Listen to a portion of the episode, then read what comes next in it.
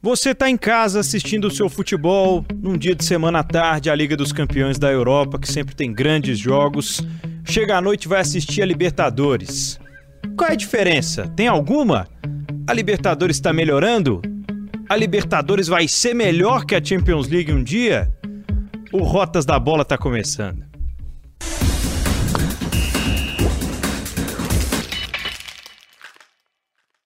Seja muito bem-vindo, seja muito bem-vinda! Podcast Rotas da Bola e videocast também no YouTube de O Tempo, o podcast de futebol internacional de O Tempo Esportes, vai falar neste episódio, que é o 75, sobre a Comebol Libertadores, que finalmente começa para a temporada de 2023. E a gente traçou esse paralelo né, entre Libertadores e Champions League, afinal de contas, temos uma padronização acontecendo, temos uma tentativa de melhorar o futebol sul-americano que para muitas vezes na questão econômica. Isso e muito mais no Rotas comigo, Pedro Abílio, e com o nosso editor do Tempo Esportes, Fred J. Libertadores ou Champions, Fred? Tudo bem? Ei, Pedro, você já deu a resposta. Na hora que você pergunta e fala que vai ser um dia melhor, a resposta está muito clara. Hoje não é. Hoje o produto ele melhorou, ele profissionalizou, ele está criando alternativas para que seja um produto melhor, mais atraente, mais lucrativo, mas não dá para falar que é melhor. Eu provoquei isso e, e essa ideia de, de pauta acabou surgindo na minha cabeça por causa do meu pai, o senhor Dênio Lúcio, que aliás é um fã do Rotas da Bola. Um abraço para ele. Que ele brincava comigo assim: eu estava em casa de tarde e assistia a Champions. Aí à noite a gente ia assistir a Libertadores. Ele fala, nossa, vai dar hipotermia. a diferença era tão gritante às vezes do, do, do, futebol jogado, né? Que parecia realmente uma coisa muito quente e outra coisa muito gelada. Mas, Fred J, vamos falar sobre a Comebol Libertadores, que hoje tem um formato, né? A Libertadores ela começa a surgir como ideia, né? acho que ainda antes dos anos 50 ali já existia uma vontade de ter um intercâmbio entre os clubes de futebol sul-americano, foram ensaios, e aí, a partir dos anos 60, uma Libertadores mesmo, que foi tomando desenhos diferentes, é, com formatos diferentes. E regulamentos questionáveis. E regulamentos muito questionáveis. Aliás, antes se classificava um só, né? De cada país, era um... Na verdade, assim, um, um momento histórico aqui no Rotas da Bola. É o Vasco é campeão sul-americano de 1948. É. Primeiro balão de ensaio oficial para alguma coisa. Era um, uma tentativa de um torneio que deu ao Vasco o título, o título de campeão sul-americano, que depois foi até equiparado ali, né? Não, ainda bem que não inventaram de equiparar depois as Copa Rio, né? o torcedor do Palmeiras, do Fluminense aí que estão nos vendo, nos ouvindo, Acho que são coisas diferentes do Mundial, assim como não dá para falar que eram Libertadores ali. Mas o Vasco é campeão sul-americano de clube de 48. O advento da Champions League, da Copa dos Campeões da Europa, em 1955, impulsiona um, esse desejo de desenhar alguma coisa semelhante aqui. E aí tem a ideia do campeão do mundo, né? E aí, pô, para campeão do mundo alguém tem que representar.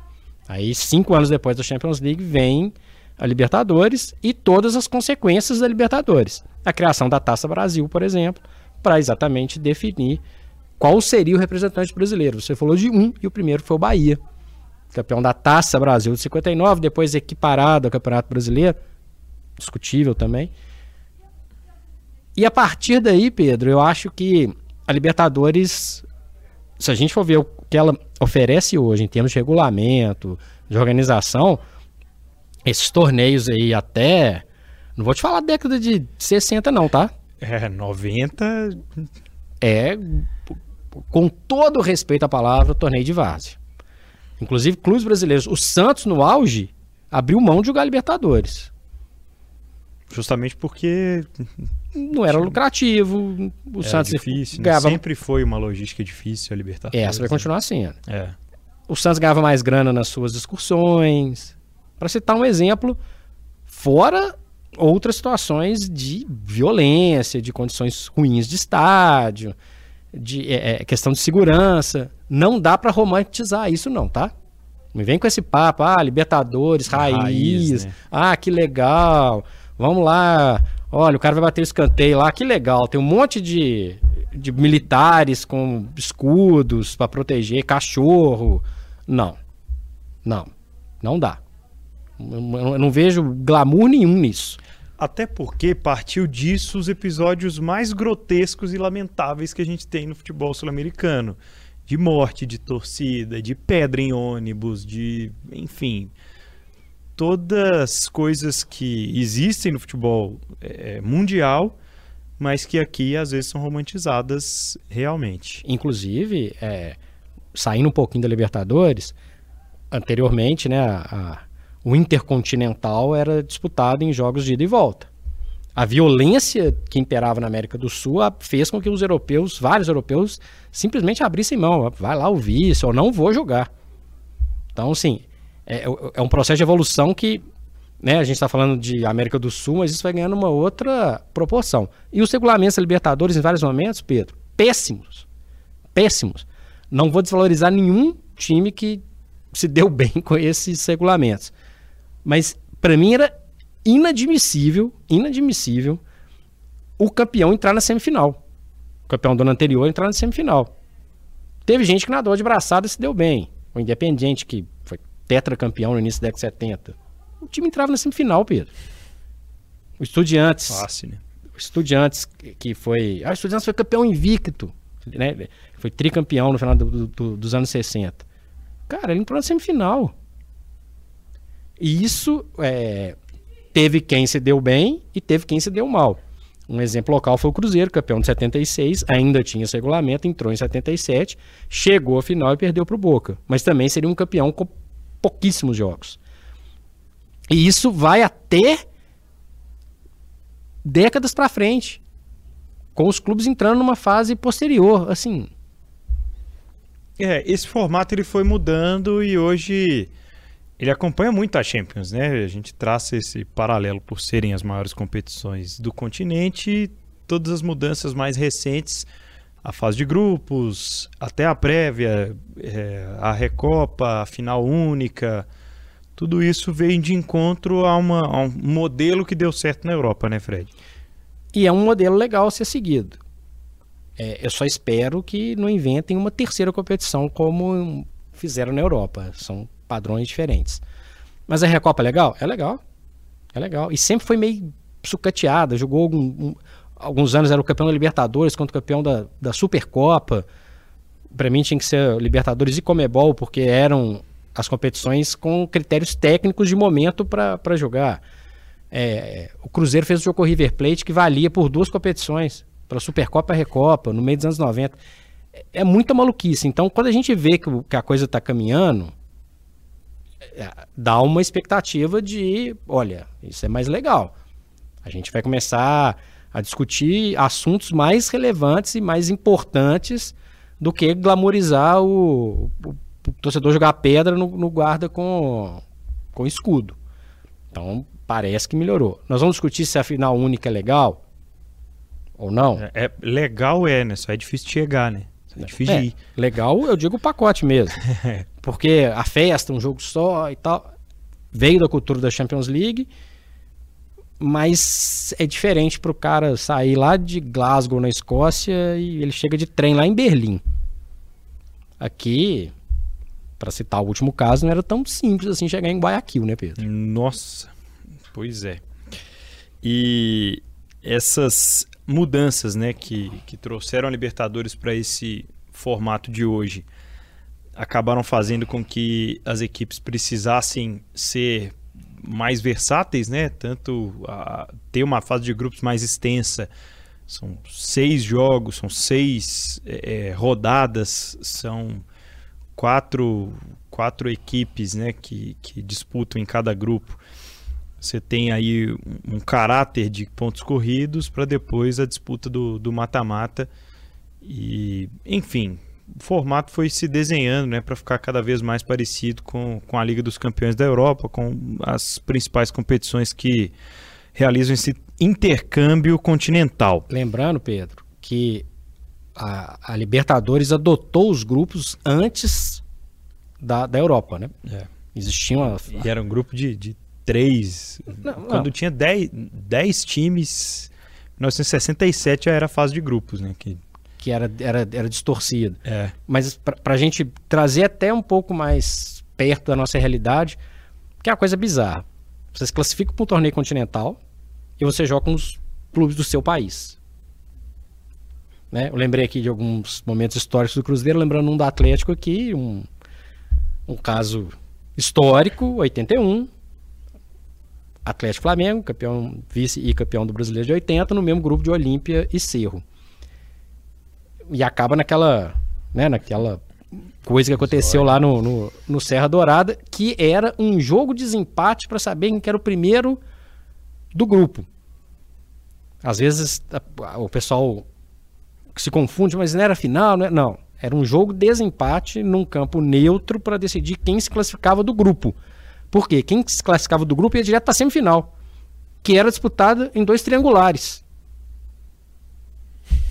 Pode seguir. Muito bem. Outras coisas mudaram, né? Para ir de encontro a um torneio um pouco mais simples. A Libertadores teve, por exemplo, a venda de naming rights, né? Por muito tempo. Hoje em dia a gente chama de Comembol Libertadores. A Comembol faz questão de que até esse padrão se assemelhe, né? A UEFA Champions assemelhe, League. Assemelhe, não, né? Copie, né? A, a, esse padrão. É, algumas outras coisas melhoraram e muito com a premiação. Hoje a Libertadores é uma, uma competição muito valiosa mas outras, como a estrutura, ainda não tem um certo padrão, né? Tem estádio que está na Libertadores, mas não merecia estar tá nem na Sul-Americana. E aí tem uma coisa importante que a gente pode falar a respeito de estádio. Gente, eu não vejo o menor problema do estádio ter capacidade para 3 mil torcedores, desde que ele ofereça condições para tal. Ponto. Questão do estádio. A Comebol sabe disso. Sabe disso. Porque às vezes glamoriza muito até isso, Pedro. Não, agora é arena, o estádio, grandão, não sei o quê. Não precisa. Não precisa. Isso vale para competições em, em, todos os aspectos. Pode receber na primeira fase? Pode jogar a final lá. Hoje a final é única, mas o Atlético Paranaense não pôde jogar no, na arena contra o, o, São Paulo, lá em 2005. Essas coisas bizarras. Então, essa padronização e a necessidade, o entendimento de melhora está caminhando para alguma coisa que vai chegar no ponto que, olha, isso aqui não dá. E, a, e acho que tem que ver direitinho o que, que não dá, viu, Pedro? Não dá um estádio de dificílimo acesso, um estádio com péssima condição de gramado, condições de vestiários precárias. Avaliar realmente é, é ok ter jogo em Potosí? Pois é. Cara, beleza, é a casa do time, não, não tem. Né? Mas e aí? Né? Assim, é, tem, tem, tem muitas situações que são típicas da América do Sul que devem ser avaliadas, cara. Não pode simplesmente. Ah, ah o time joga lá. Se vira e vai, né? É porque não aconteceu ainda um, uma tragédia. Ou então pensar numa readequação para isso. É justo tirar o time da sociedade? Também não. Mas e aí? É, realmente. E, e, são coisas que, com as premiações cada vez mais milionárias, os contratos de, de televisão e de patrocínio são absurdos, a Comembol poderia olhar um pouco mais de, de carinho para essas definições, né?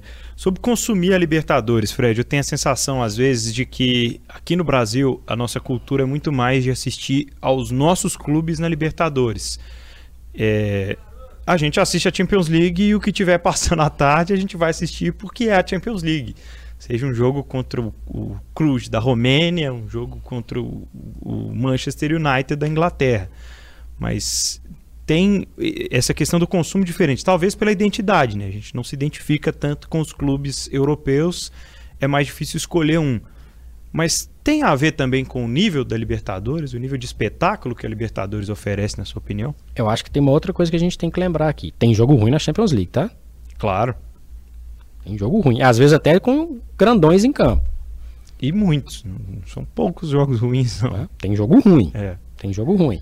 Óbvio que tem um glamour quando a gente pensa é, na Champions League. A gente está falando de por baixo umas 20 marcas, 10 hiperpoderosas, 14 hiperpoderosas e outras que, se não são tão poderosas assim como o Real Madrid, Barcelona e Companhia Limitada, são clubes de um poste do Borussia Dortmund, por exemplo, está num degrauzinho abaixo, mas que é interessante. Tem o fator atração. É legal você ver um jogo na, no estádio do Borussia. É legal o Santiago Bernabéu. E essas histórias foram sendo construídas ao redor disso. Né? Elas são construídas desde sempre. Um, um, hoje menos, mas o Anfield, estádio do Liverpool, um estádio centenário. Ou Trafford, estádio do Manchester United. É um charme. É um charme jogar na Inglaterra com estádios que ainda, já foram mais, mas ainda tem um, um, um, um que retrô, é, saudosista. Tem muita. Tem, tô falando de estádios tradicionais, porque tem outros maravilhosos de clubes que são pequenos, do estado do Bruges, por exemplo, entre tantos outros. Tem esse charme ainda. Alguém vai falar aí, pô, tem charme a bomboneira? Óbvio que tem o charme da bomboneira. E o Boca, acho que ele não entra nesse pacote. Porque o Boca, o River, são marcas interessantes que o torcedor, nós brasileiros, vão gostar de ver. O torcedor brasileiro hoje, ele criou uma seguinte situação. Ele olha para esses do, do, dos principais candidatos, ele olha para essa turma, Boca, essa turma agora é meu rival. A gente joga todo ano, a gente vai se encontrar aí no mata-mata. Então, deixa eu ver ali o que, que eles estão fazendo. Além, além do charme que alguns clubes ainda mostram no futebol da América do Sul. Poderia colocar, não vai ser esse ano, mas poderia colocar o Penharol, o Nacional, o Nacional Libertadores, Penharol não. O Penharol mudou de estádio, mas o Nacional joga no Gran Parque Central com um estádio pequenininho, chamosíssimo, da primeira Copa do Mundo. A América do Sul tem seu charme, mas tem uma quantidade e qualidade muito inferiores. Então é capaz da Champions League te oferecer isso que você está falando, estou em casa, estou vendo, a chance de ter jogos melhores e você vendo com a distância da torcida, te atrai mais. E você pode pegar um jogo maravilhoso na, na Liga Europa, talvez de duas camisas que a gente pouco convive. A chance disso acontecer lá é maior do que aqui. É. Eu sei, eu sei que você tenta. Eu sei que você tenta. Não vem me enganar que você tenta. Você pega lá o Taquari e pode escolher quem que você quiser, e o Bolívar. É, às vezes acontece. Eu também sou apaixonado por futebol, gente. Aí eu passo lá e falo, deixa eu ver o que tá acontecendo aqui. Pelo amor de Deus. Aí muda. Com a quantidade de transmissões, com a quantidade de possibilidades de, de jogos, e até um calendário melhor, que é outra coisa que era uma tragédia anos atrás, você consegue ter uma noção hoje para conseguir encaixar. O torcedor, de maneira geral, ele não vai ver todos os jogos da primeira fase, não vai. Mas ele vai conseguir passear por alguns jogos. Na América do Sul tem uma diferença que a gente tem que colocar em conta, né, Pedro? Faz parte do que acontece no mercado, é natural. Mas a assinatura de streamings, streams, streams também afasta. A condição não é tão simples assim. É, por semana, há muito tempo, há muitos anos no Brasil, passam mais jogos da Champions do que da Libertadores em TV aberta, né? Pra gente. É, às vezes com houve época até de terem duas emissoras transmitindo as duas competições e às vezes a variedade e mesmo assim a variedade de jogos era maior com a, a Liga dos Campeões da Europa. E isso compõe. Claro que isso compõe né, nesse ano vai ter um streaming com jogos exclusivos de alguns clubes, inclusive Atlético e América, os representantes mineiros. Quantas pessoas vão assinar? Quantas pessoas assinaram a Comebol TV nas últimas temporadas? Não é um tanto não é tanta gente assim que já meio que saiu lá para Paramount. O torcedor comum do Brasil não tem condição de manter isso manter financeiramente, isso. né? E aí a gente tem que ver quantas marcas existem. É o que eu te falei. É. Bom, nós estamos discutindo hoje no Rotas a Libertadores, o torneio continental E vamos falar do nível técnico antes da gente entrar de fato aqui. No, eu até separei alguns países que estarão nos caminhos né, dos mineiros nessa temporada de Libertadores, Fred. Mas a gente está vivendo a melhor era de, de, futebol na América do Sul, na, na, Libertadores, porque eu tenho a sensação assim que no futebol brasileiro a gente meio que está caminhando para ver um movimento que nunca viu antes, né? De muita grana, de muitos jogadores repatriados investimento muito alto, mas parece que o nível técnico não acompanha. No restante da América do Sul, é um caminho contrário, né? Parece que o nível técnico vai abaixando porque o poderio financeiro já não é mais o mesmo. Então, apesar de todo esse investimento para trazer a Libertadores para um nível mais alto, o futebol jogado na Libertadores, como é que se avalia hoje? Olha, a gente tem que lembrar de um fator aqui que pode virar até recorde, né? Pela primeira vez um país pode ganhar cinco Libertadores seguidas. Pois é. Brasil. Lembrando que dessas finais das quatro, três foram entre brasileiros. Né? É, Flamengo Palmeiras, Flamengo Atlético Paranaense, Palmeiras e Santos. Palmeiras e Santos. Das finais únicas todas, né? De 2019 para cá, é. assim, a última, última vez que não teve uma final única foi Boca e River de Madrid. Lá no Santiago Bernabéu. Inacreditável. Foi a única vez, a última vez que não teve uma uma final única. Hoje, quando você fala, ah, tá repatriando jogadores, não tá repatriando qualquer um, não, né? É, não, de forma alguma. É, se a gente fizer um recorte de 10 anos, Ronaldinho, Sidorf. Ah, esse turma tá velho, tá na.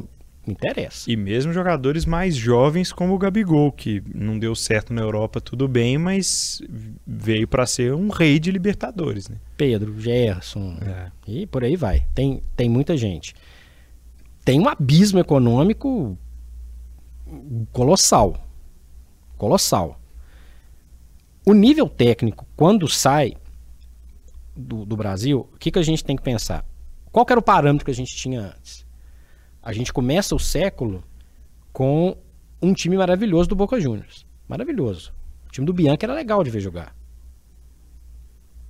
Palermo, Riquelme, Palácios, Teves, Córdoba no gol. Uma geração que sustentou muitos anos, né? De sustentou quase uma década de é. títulos do Boca. Só não teve mais. O Boca perdeu uma nos pênaltis pro Ponce Caldas, foi eliminado uma, em uma situação ou outra ali e tal. A gente fala de título do Boca. Enfim. Parâmetros que a gente tinha. O Boca lá atrás, olha quanto tempo. O River do Galhardo. E. É. Hum, né? Teve o Atlético Nacional com uma ótima temporada. para mim, fato isolado. E, e aí, sabe o que eu percebo? Esse patamar que era o jogo na bomboneira, ele é difícil de qualquer jeito. O Boca pode ter o pior time do universo, vídeo Corinthians na temporada passada. Classificou. Fato. É, o River pode ter um time limitado. Os times argentinos, inclusive, eles não têm medo de jogar fora de casa. Ah, empatou em casa, tem que ganhar lá fora. Mas a gente vai ganhar. Tá tranquilo. A questão, Pedro, é que a gente percebe que o, o, esses dois, principalmente as duas, talvez as duas maiores marcas, né, da, da, pensando na América como um todo, Boca e River, esses que são parâmetros, para a gente citar exemplos recentes, próximos, o Galo venceu o River Plate duas vezes em 2021. No Mineirão atropelou. O River Plate em 2019 ainda deu um calor no Flamengo ali. Ainda foi lá depois e buscou o principal jogador dele.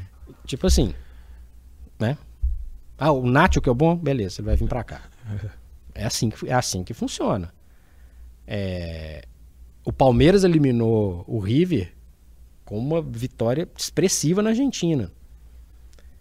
O Boca, que eu falei que não dá nunca para duvidar, se classificou diante do Corinthians 2 0 a 0 muito mais na, na trombada, na raça, na guerra do que no bom futebol. Quais outros parâmetros a gente teria de futebol sul-americano? Então, dá para falar que o nível caiu. Os uruguaios. É. Né, é, é até louvável o que acontece no Uruguai, um país pequeno, com população pequena e sempre revela muitos bons jogadores. Mas os times não, não rola. É... Aliás, vive uma, uma profunda crise é, financeira, impacta diretamente no futebol e a gente tem visto cada vez menos, né?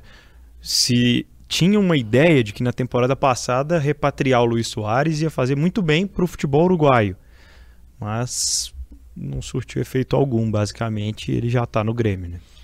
É, por algum tempo no passado, pingava o Colo-Colo, pingava o Olímpia. São times clássicos, maravilhosos, nem sempre, mas são times competitivos. Eram sempre times competi muito competitivos. O Atlético Nacional de 2016 era um bom time. Era um time rápido, um time que chegava pelos lados, um time que fazia muitos gols. Sumiu. Sumiu. É normalmente figurante de um tempo para cá. Não estou desprezando nenhuma dessas camisas, tá, Pedro? São camisas ser portem, que nunca ganhou Libertadores, é, é, é chato. Mas é pouco. É muito pouco.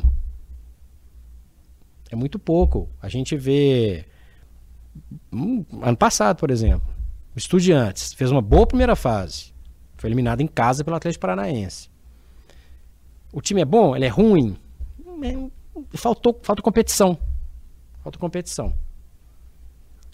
Tinha. Eu falei do Colo-Colo, mas a Católica foi vice-campeã. Laú fez algumas campanhas sul-americanas interessantes.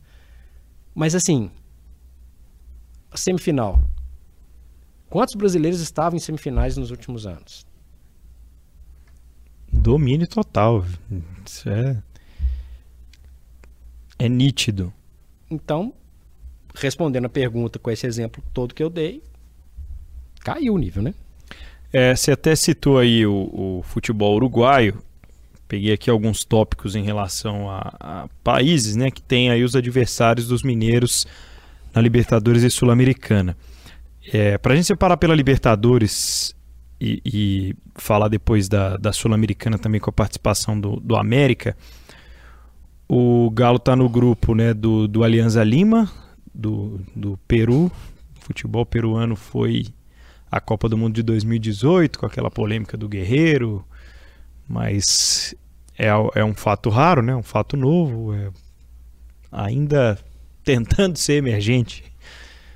Pedro, o Alianza não ganha um jogo de Libertadores há mais de uma década. Pode acontecer? Pode claro. acontecer. É, o Peru foi em 2018 com um futebol. É. Né? Não era nada atraente. Pode ser até que vai em 2026, todo mundo vai em 2026, mas assim. É, última campanha de destaque de um time peruano na Libertadores, o vice do Sport Cristal em 97 contra o Cruzeiro. Muito mais uma obra do acaso do que uma. Nossa. A, a Libertadores também tem casos, tem acasos, né, Pedro? É.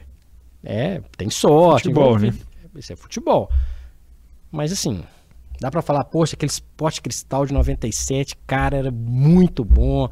Beleza, chegou ali, Austrália. Não era. Não era. Era um time comum. E de lá para cá, 97 para cá tem quanto tempo mesmo? Não. Pois é. E o futebol paraguai do Libertar, que não vai à Copa do Mundo desde 2010. É, Libertar semifinalista da Libertadores em 2006.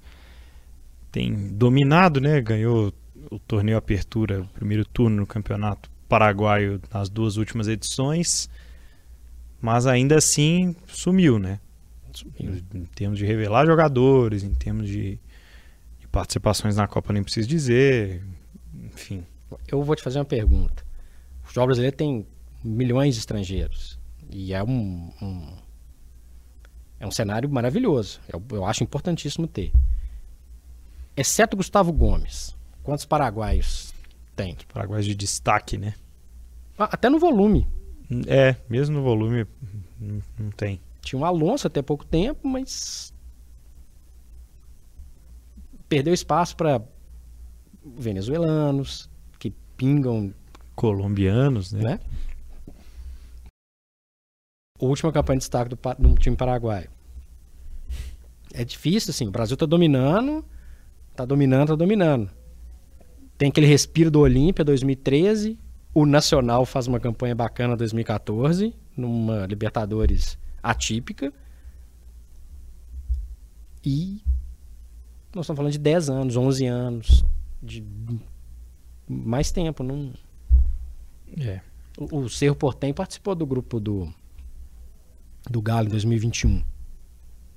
Tomou quatro no Mineirão, perdeu lá. Sempre tá no grupo de alguém. E eliminou Fortaleza agora. Na, na pré. Na pré.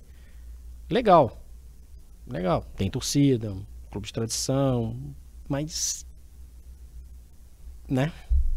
É, falta falta muita coisa ainda e isso economicamente explica o, o, o abismo que você citou agora há pouco. Né? Acho que o, a grana e o poder de investimento explicam muito dessa queda técnica no futebol paraguaio.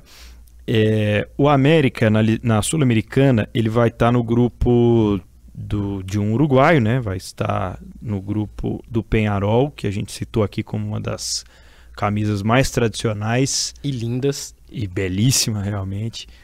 E aí fui lá dar uma olhada no elenco do, do Penharol. Né? Vários jovens jogadores do futebol uruguaio. O Penharol já não é mais aquela força, aquele time experiente, apesar de títulos, de campanhas boas recentes no Uruguai, não à toa está na Sul-Americana. Né? Imagina, o, o Penharol, pentacampeão da América, campeão do mundo, porque tem muito isso, né?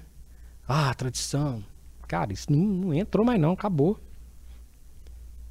não conseguiu se classificar no pobre futebol uruguaio para Libertadores. Não dá, Pedro. Não dá. Tem um estágio novo. Né? América, aliás, um confronto de duas belas camisas, né? É. Penharol e América são camisas maravilhosas. Cara. É, e uma geração assim, que, impulsionada por uma seleção que foi a semifinal de uma Copa do Mundo em 2010 e que trouxe grandes jogadores para o futebol mundial, continua trazendo, né? Quantos é... quantos jogadores jovens dessa equipe do Penharol podem estourar? Talvez até o time inteiro. Talvez faça uma campanha maravilhosa na Sul-Americana. Enfim, volte a se destacar. Mas a realidade é muito diferente. O Campeonato Uruguaio, Pedro, basta a gente entrar aí e ver a média de público, tipo de competição.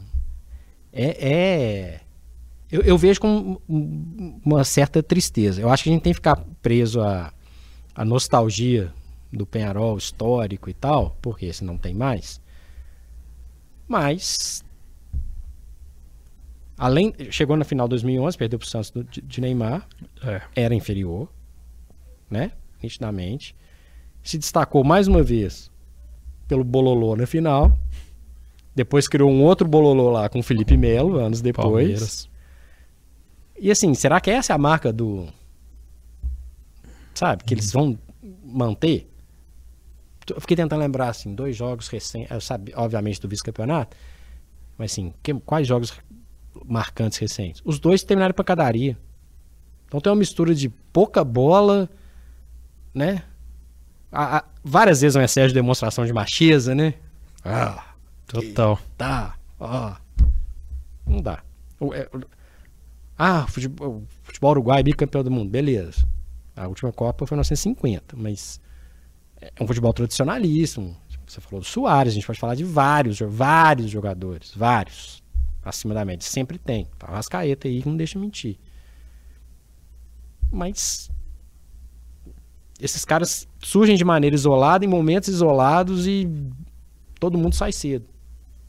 Lugano, Rascaeta, Soares roda, roda, roda e, e, volta. E o Soares deve ter pensado, cara, eu não vou jogar Libertadores com o Nacional. É, não vou ser eu que vou carregar esse peso, não. E os colombianos, Fred, afinal de contas, o América está também no grupo do, do Milionários, né?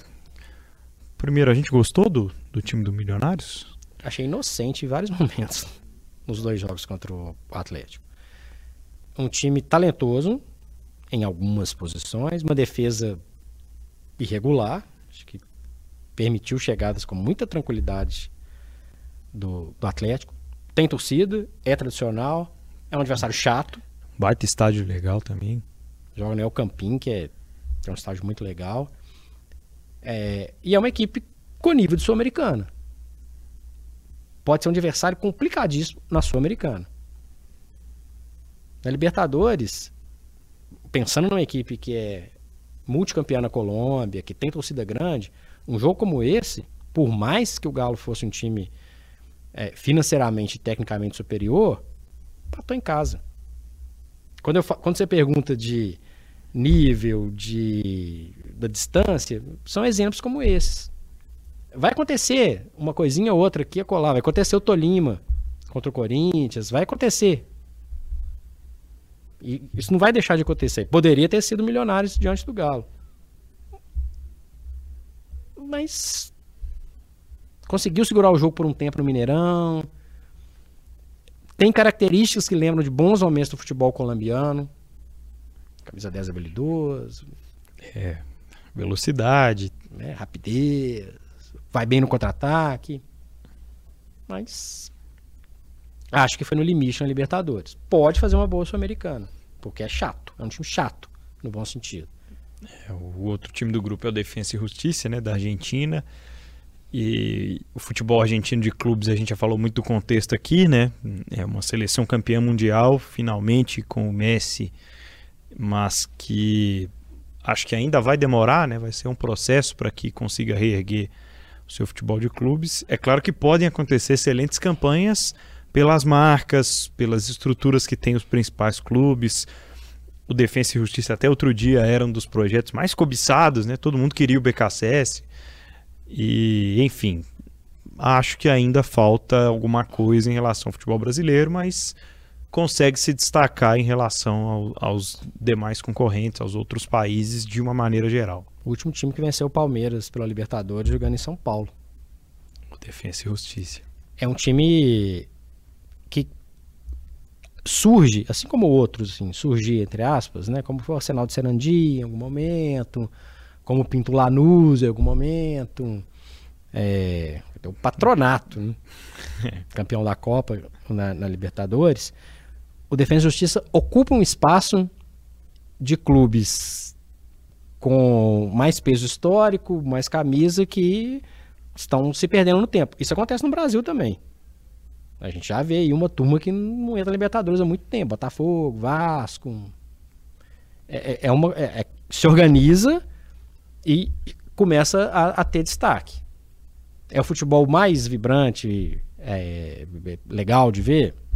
Isso a gente responde a pergunta lá de trás. Por que, que seu pai tem uma hipotermia? É isso. Às vezes, às vezes o jogo é quente na arquibancada.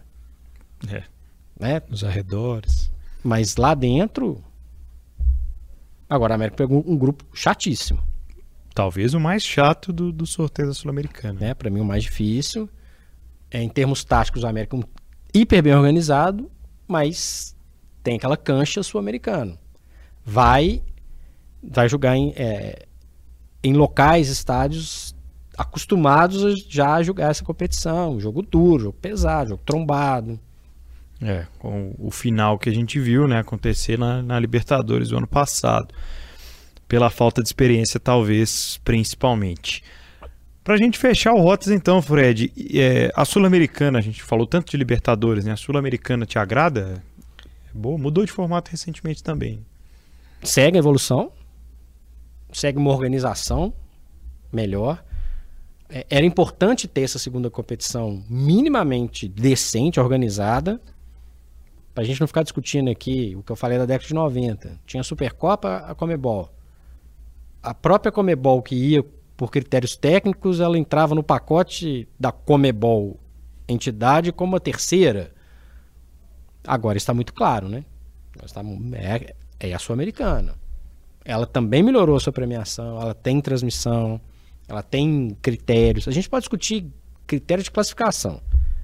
Porque tem muito brasileiro, gente, né? muito argentino. Talvez era o momento de dar uma, uma enxugada o Campeonato Brasileiro, daqui a pouco vão uns 20 da Série A, vão jogar uma competição sul-americana. Isso não pintar um campeão da, da Série B na Copa do Brasil, que vai também. Essa é um, é, é um ponto. Mas tá chegando num nível interessante de organização.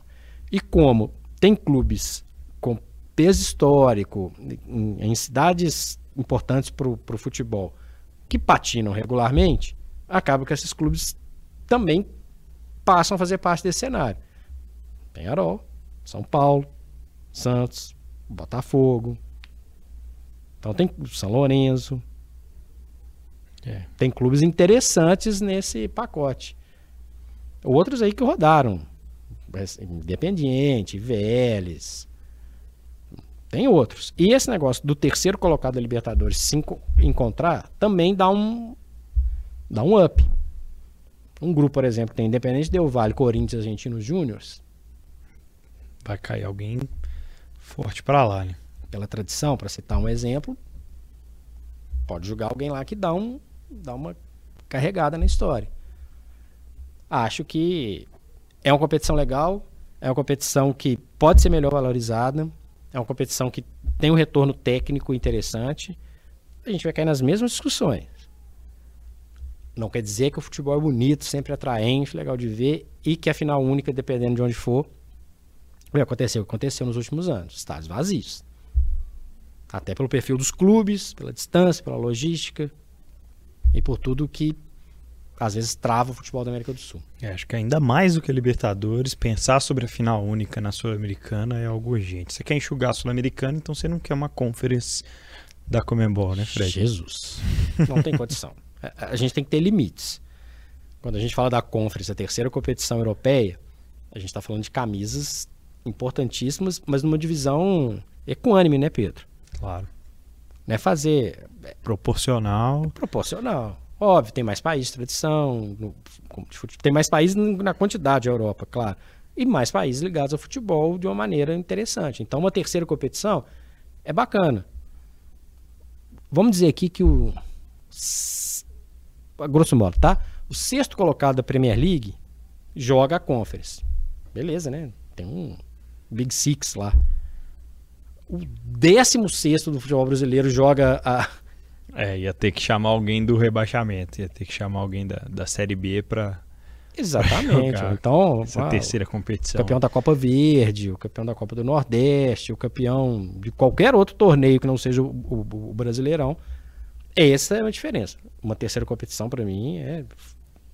Acho melhor dar uma enxugadinha no que já tem.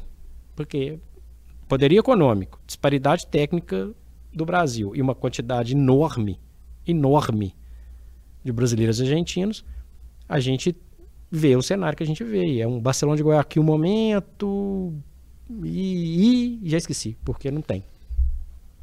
Esse é um problema. Futebol na América do Sul, para chegar no nível melhor, Pedro, precisa de uma palavra, de um, um verbo, descentralizar. É isso. Terminamos mais um Rotas da Bola, episódio número 75 do podcast de futebol internacional aqui do time de Tempo Esportes. Explorare exploraremos mais desse universo né, do futebol sul-americano. Queremos, claro, ver o nível cada vez melhor no futebol por aqui também. E se assemelhar um pouco mais com o que a gente tem de espetáculo né, com a Champions League, porque é um caminho que a Comebol tem tentado seguir com a Libertadores. Até sorteio de noite esse ano eles fizeram, Fred. Um abraço para você. Gente, só para fechar, Libertadores é legal, tá? Legal. As críticas são pontuais pensando numa é, melhoria. Claro. Melhoria. Tudo é legal. Competição de clubes é, é continental é maravilhosa. O América do Sul precisa de mostrar uma coisa melhor dentro do campo. É isso. O Rotas está no seu agregador de podcast preferido. Nós estamos também o tempo.com.br em vídeo no portal e também no youtube.com barra o tempo. Se inscreva aí no canal de O Tempo no YouTube. Acompanhe sempre as informações de futebol internacional também no nosso portal. Um abraço para você, até a próxima, Fred. Até.